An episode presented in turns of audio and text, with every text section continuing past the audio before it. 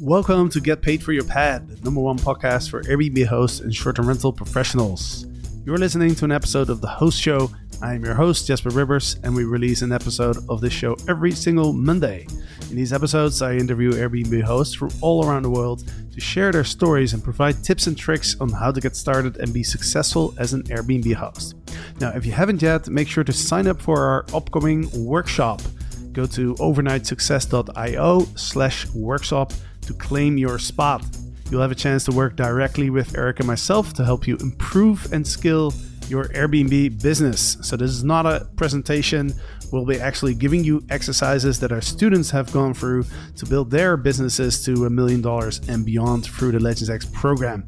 So, you're going to be implementing together with us. We'll be coaching you directly for two hours. So, it's going to be powerful. Sign up at overnightsuccess.io slash workshop. It's completely for free. Now let's dive into the episode. Get paid for your pad. Get paid for your pad. Get paid for your pad. Welcome to podcast episode number 488. We're getting pretty close to the magic 500 number.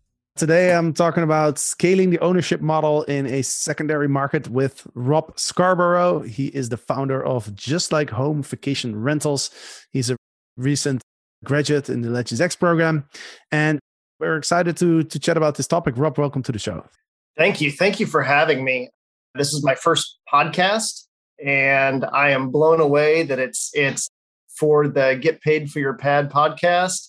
This is this is big time awesome. That's great to hear. Have you listened to to some episodes in the past? I think I'm somewhere around 380 trying to catch up. But yeah, absolutely. Awesome. Well, that's great to hear. I'm excited to have you on the on the show here. So there's two topics that we really want to talk about. Number one is the is the ownership model, and I'll give you a chance to give give us a background of what you've built so far. But essentially, there's three models: there's the ownership, there's the master leasing, and there's the management model. So we're uh, we're interested to to learn more about why you chose this model. What are the pros and the cons? What are some challenges?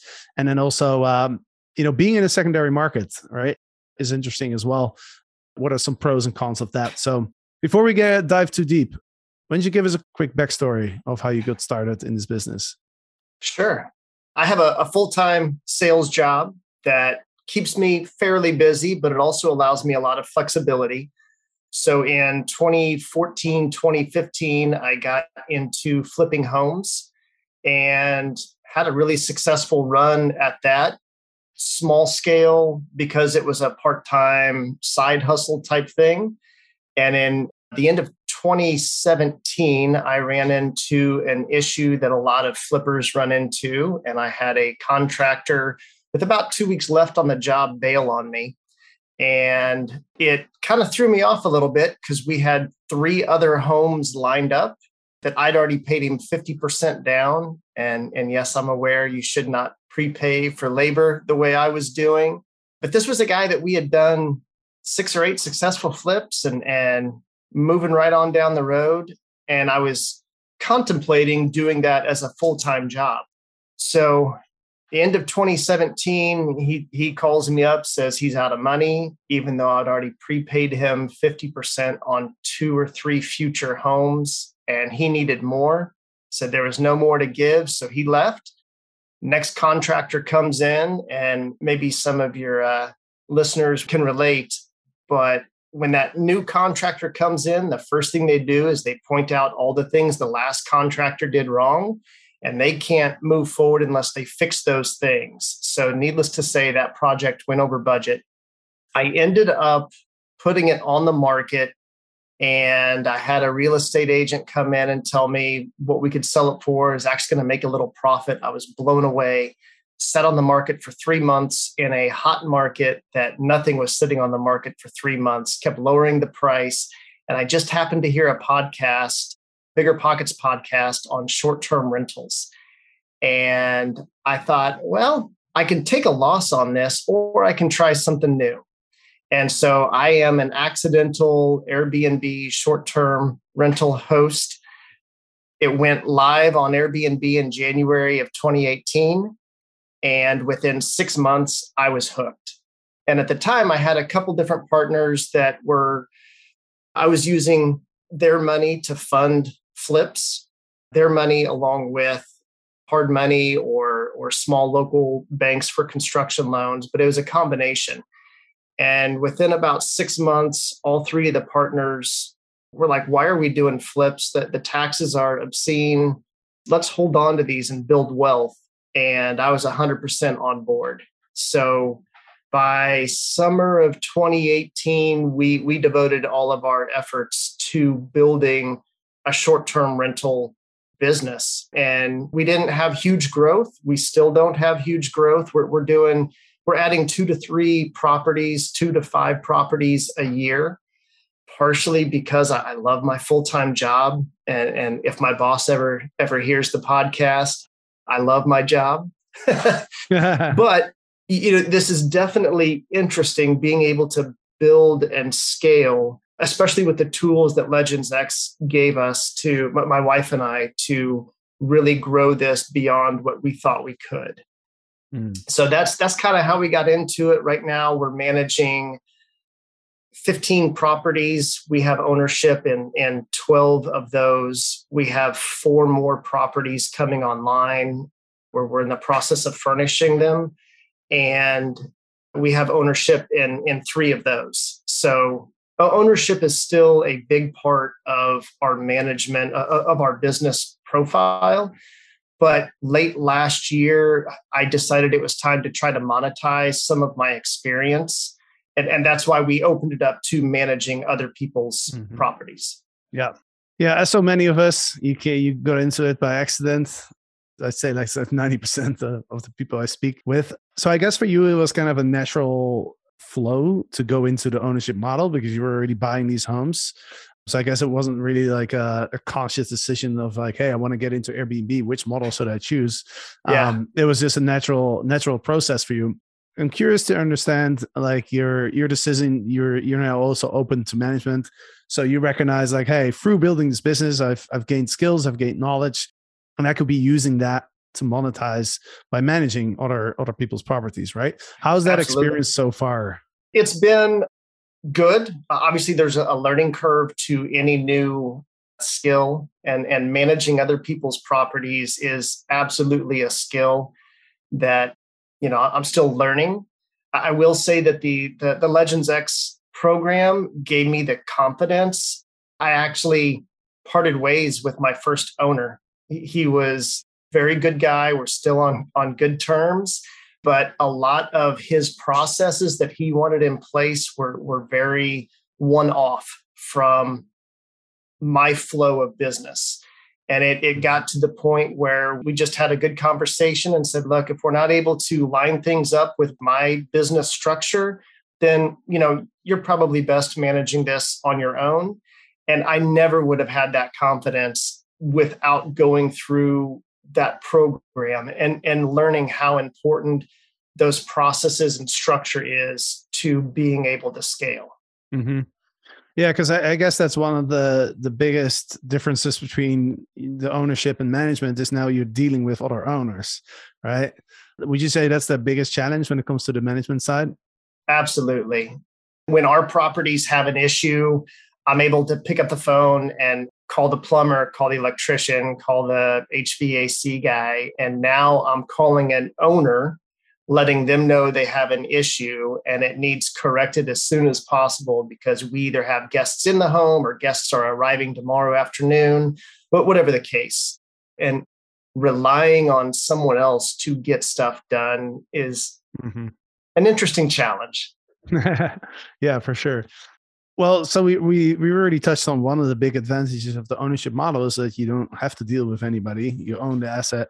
What are some other advantages or things that you really enjoy when it comes to this model? So on the ownership side, coming from somewhat of a real estate background in the flips that I was doing before, Rich Dad Poor Dad, pick your real estate book, long-term wealth is gained through ownership. That's why the arbitrage model never really made sense to me. If I'm going to invest the money, I would much rather own that asset, control it, and then get all of the perks of ownership, paying down the mortgage and, and the tax benefits and everything that goes along with owning a home, an investment property. So yeah, that that's probably the, the biggest advantage in my opinion. Mm-hmm. Are there any are there any cons, any any disadvantages that you can think of? Absolutely. As the owner or partial owner in 12 properties, keeping up with the maintenance. We're we're three and a half, four years in on on several of these properties, and and some of that maintenance, like it's it's time to do something. It's time to retile a bathroom. It's time to but whatever that maintenance fix is. And when it was just one or two properties, I can just run over there in between sales calls and knock it out, no big deal. But I don't have the capacity to do that anymore. So growing that subcontractor handyman network is huge right now for mm-hmm. for where I'm at in the business. The, the hectic mm-hmm. host is 100% where I'm at right now. what are like the best ways to find these people, especially because you're in a smaller market, right? Well, we are in a, in a smaller market, but you know we're Kansas City as a whole is a fairly large market. There's contractors you can't shake a stick without finding a, a contractor, finding a good contractor, one that's going to stick around, one that's going to do what they say they're going to do. That's a lot of trial and error, a lot of asking other people in the industry keeping keeping a network of other real estate investors and hey who are mm-hmm. you using for this and would you recommend them that that's where my best contacts have been made mm. Yeah. Yeah, that makes sense. If someone's listening right now thinking like, hey, this all makes sense, you know, owning the asset, especially with, you know, inflation is kind of out of control now. So that's a focus for a lot of people uh, is, you know, owning these assets. Like if you had to start over again, what would be like three things you would have done different or three pieces of advice that you would give somebody new? If I were to start over again, wow. I would say be open and and flexible to new ideas. I am a terrible goal setter. The the pillar in the Legends X, that was my my most difficult pillar was setting goals because in my mind, if I would have set the goals of I want to flip 10 homes a year, maybe I wouldn't have been open to the idea of trying short-term rentals. I would have sold mm-hmm. it for a loss, moved on to the next, and and that would have been it and this whole new chapter of my life possibly never would have been opened. Mm-hmm. So be open and, and, flexible, be ready to pivot. We'll, we'll stick to the three tips for, for now, but I do want to get to that smaller secondary market and, and pivoting because through COVID, we learned a lot of valuable information for our business model. If you're using other people's money, friends, family, acquaintances talk about what you're doing talk about what your goals are and and you'll be surprised how many people especially now have cash sitting on the sideline and short-term rentals is the new hot sexy thing that everyone wants to be in. And really all three of my partners they want to be in short-term rentals but two of them at least haven't visited the majority of our properties. They can say that they're they're doing airbnb but they're silent partners because they have this cash they're busy doing their own thing and the skills that we've learned allows us to use that money. But if you're going to use other people's money you have to be extremely transparent be hmm. willing to take a loss on your end to keep their money their investment intact at least that's that's my business model that that's my it's how i treat my partners and because I have the full time job, I think it allows me to take a loss on real estate. If, if I make a mistake or something bad happens, I'm able to, it's not putting food on my table at this point, not yet mm-hmm. anyway. Yeah, um, for sure. So the, the third tip, if you're going to partner up and get into the ownership, treat the management side as a separate company from the beginning for all three of my partners, because of the way our businesses evolved, I've had to go back to them and, and say, look, you know, my management side is taking off the flat rate that I was charging early on and, you know, running over as a handyman and fixing things here and there. That that's not sustainable. And now we have to renegotiate, be open to changing some of the terms of, of how the property management side of our company works, which is separate from the ownership side. And yeah. if you're just starting out, keep that in mind. It's two completely separate businesses that just happen to be in the same industry. Yeah. No, that's great advice. That's how Eric and I set it up for for our new business as well. And even if you're not planning to manage other people's properties, is it's it's still best to have those two separate companies, right? Because they're it's they're two different businesses, as you mentioned, and it just saves a lot of headaches in the in the future. So that's really important, you know, to set up your business the right way in the beginning, because that's just gonna, like I said, save you so much problem. So just to recap, your your tips were number one, be flexible. Right, I think that's that's great advice, uh, especially when in the early phases of any business. I would say we have to be re- always be ready to pivot because a lot of times when people start a business, what they end up doing is actually different from what they started out with. Right? I mean, look at Airbnb itself. Right? They were they were renting. Their plan was to rent out airbeds. Right? it's a little yeah, different now. Yeah. That's good. Number two is be really transparent with your investors. Like I like that approach because it's basically focusing on the long term, right? It's like, what's that expression? Like you can lose battle, but you know, you want to win the war, right? Yeah. If you have to take a take a small, you know, take a cut or something, but keep the trust and relationship with your investors. I think that's a that's a smart strategy. And then number three is what was number three? I forgot number three now. number three is operate the management side as a separate business from the ownership. Yeah, yeah. Awesome, man. That's that's that's really good advice. Let's talk a little bit more about. I guess one of the biggest challenges with ownership, obviously, is like it's it's a bit harder to scale fast, right? I mean, that's this is the reason that rental arbitrage is so popular. Not so much anymore because now through COVID, people people have seen like what the risk is there. But obviously it's much easier to sign a couple new leases than to purchase a few more assets right? And especially because of the the financing too right? You have to you know find the money and make the deal with the with the investors. What what do you think for somebody who wants to start out what's their best approach to finding partners to invest with? So if you're talking about actual investors that are, are going to put money into the deal talk about what you're doing one of my partners is in the same industry that I am for, for my full time W 2 job. We were on a business trip together, and I was telling him about you know what we were doing or what, what the plans were for flipping homes. And you know, this is a guy that I had had maybe three conversations with total in my life, and we were just having some drinks on a business trip. And he's like, "Well, you know, I have a little money that's not working for me. If if you come across a deal talk to me. And and literally if i would have never said what i was doing in real estate that whole partnership never would have come about. So so just tell people what, what your goals are what your vision is what what you're interested in in doing. And you just never know who has that 10 20 30 grand sitting in an account not working for them or maybe earning negative interest it's it's crazy what what banks are are doing. But so so that's on the on the partnership side the investor side. But also go talk to your small local community banks.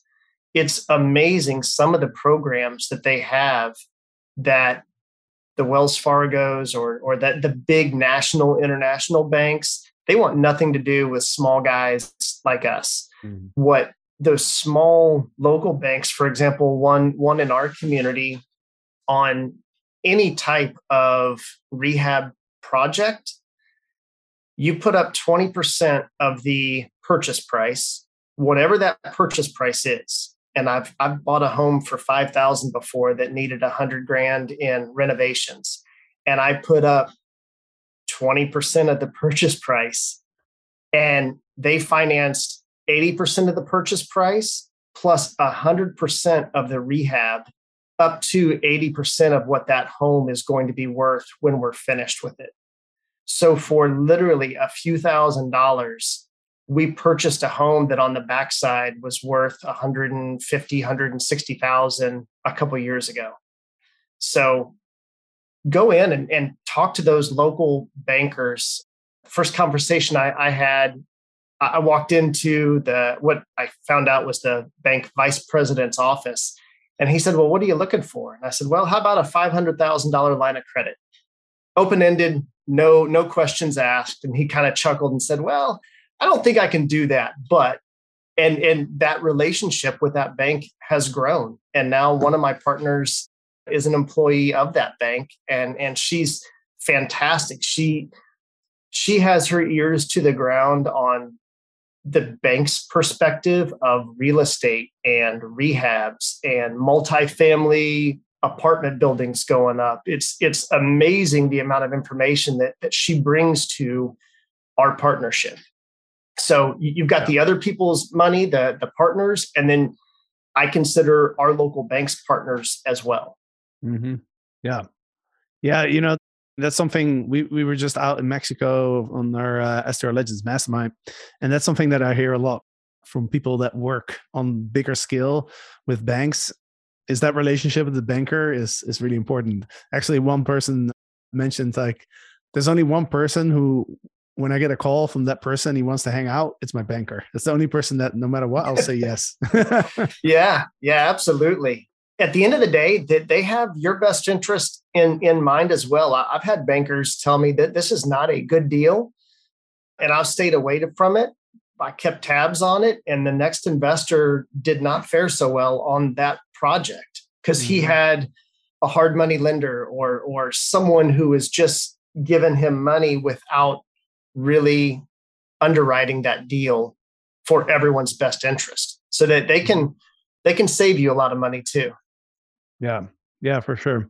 Yeah, I'm really seeing them, I guess, as a partner versus versus a bank, right? And then what I'm getting from what you're saying is number one, it's everything is about people. Everything is about relationship with people, right? And then number two is, you know, I think a lot of people who want to get into owning real estate, in their mind, it's like, oh, I need to find an investor, which is like, you know, this this big company or this this this you know person who has like millions and millions of dollars versus like you said if you just look in your in your personal network right? That's how eric and i found our first investor too is just like literally just talking to all of our friends and everybody that we know without pushing right? Without saying like hey man like i got this deal like you want to invest? No just saying like hey this is what we're building and you know without asking anything and then eventually it's you know you get you get that interest of like hey what's happening on your on your end? Like you guys investing in anything or you know they'll they'll start warming up to the idea and then like they'll come to you right? So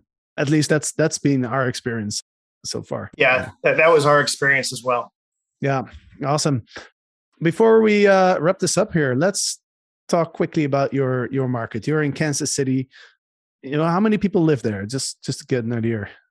So kansas city proper probably a few million but the suburbs that surround it i should probably know this we're we're a lot bigger th- than you think.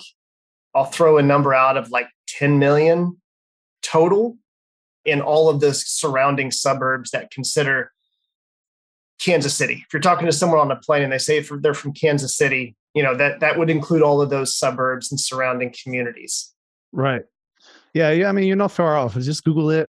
Metropolitan area 2.4 2.4 million. So that's that's a lot of people in my mind, I was thinking, you know, it's maybe six, seven hundred thousand. So that's, as you mentioned, that's a that's actually like a pretty pretty big market, but it's not, you know, it's not like a, a famous like city like Los Angeles or New York or something like that, right? So now, now you're offending Chiefs fans worldwide right now by, uh, by saying it's not. All right, well, I'll lock my door tonight. You know. but tell us a little bit about like what is it like being in in in that market? Yeah, so just like any any large or medium sized city, there's rough neighborhoods, there's good neighborhoods, there's high end neighborhoods, and, and we tend to focus on all, all of our homes are, are what I would consider your first time home buyer type properties. our business model I was in the mortgage industry from 2000 to 2005, but was was watching what happened in 07, 08. And interestingly enough, in, in Kansas City during the worst real estate crash in maybe our lifetime, or at least since the Great Depression, the first time homebuyer homes barely slowed down. They were still being bought and sold. So, as a risk tolerance for myself and my partners, we really like that first time homebuyer price range. Now, that number has skyrocketed from, you know, we, we might have been able to, to buy and, and rehab a home and be all in for $75,000. And, and that's, that's another thing. We, we like to buy the rehabs to force appreciation. It's, it's rare, although we've had to do it recently, that we ever buy retail because it's just not our normal business model. We, we like to buy the fixer uppers. We're, we're into it for 80% of what it's worth when we're done. And then we can let the markets fall and, and come back up. We don't have huge appreciation. We, we don't have huge drops in our market either. So that first time homebuyer market allows us to feel comfortable about our assets. Mm-hmm. So I think the most we've ever spent on a home was probably a retail project that we just, uh, or, or home that we just purchased. It's completely rehabbed already, and we just spent $225,000 on it. Mm-hmm. That's at the edge of, of our comfort level. Mm-hmm. Yeah, and that's, uh, I mean, you can probably get a small little closet for that money in New York. so, what's interesting to me, and, and what I realized, I guess that the clarity came is in our pod.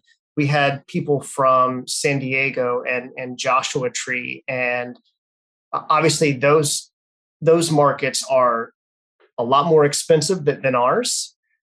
And I think the the way that those hosts were differentiating themselves were were with a luxury style. I think both of them had had some sort of lux in their name their actual branding name. And because we're in the first, we're, we're in the, the price point that we are, we don't have big murals, a hashtag Instagram mural on any of our walls. We don't have a Star Wars themed home. It, it's the, the name of our business is just like home. And our guest avatar is a lot like my wife and I. It's we're not going to spend a thousand dollars a night to stay in an Instagram worthy place, even when we vacation, because mm-hmm. for us, the the home is just where we sleep and maybe we cook a little bit, but we're there to see the city or or whatever that attraction is that brought us to that part of the country or that part of the world. So that's how how my hosting personality is. So what we learned through COVID is that a lot of our counterparts that have those big, beautiful, expensive homes, they really got hurt during COVID because those travelers were not traveling as much, if at all. Mm-hmm. For us, because of our price point, we still had construction workers coming to town. We absolutely love construction workers coming to town because they're in our homes for three weeks or three months at a time.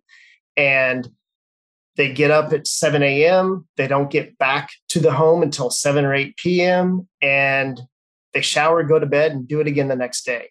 Mm-hmm. The maintenance, we don't hear complaints out of the construction worker because they just want a comfortable bed and maybe a place to cook a meal with the guys. So for for us during COVID 2020, by the end of the year, we were only down 10% revenue year over year.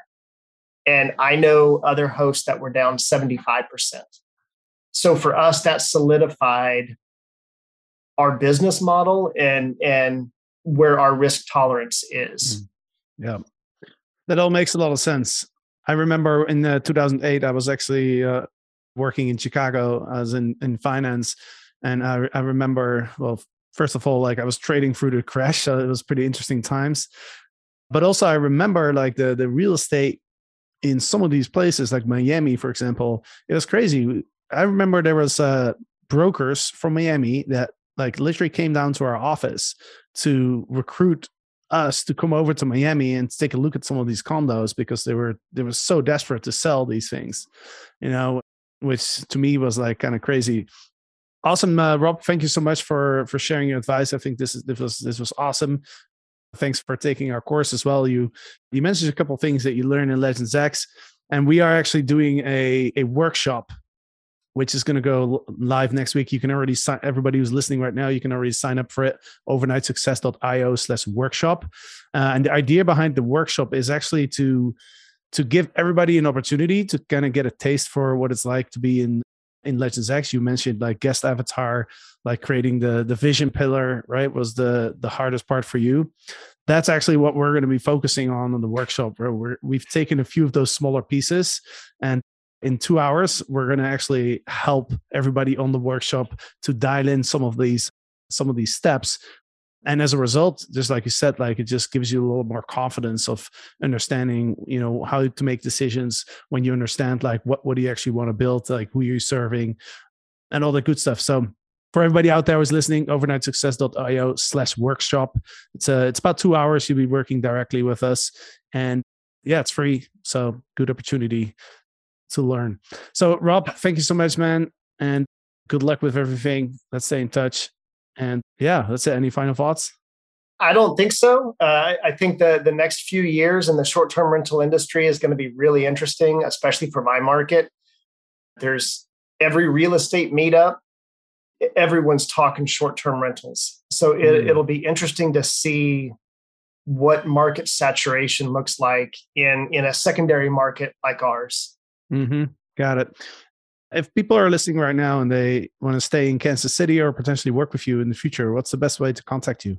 Email is the best way. And my email is rob at justlikeHomeVR.com. Rob at justlikeHomeVR.com. Awesome. Sounds great. All right, Rob. Well, thank you so much. And to the listeners, thank you for listening. And of course, we'll be back on Friday with another episode.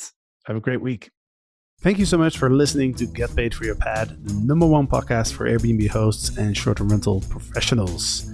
Really hope you enjoyed the show. And if you want to learn more about hosting on Airbnb and building your short term rental business, then go ahead and sign up for our free upcoming workshop.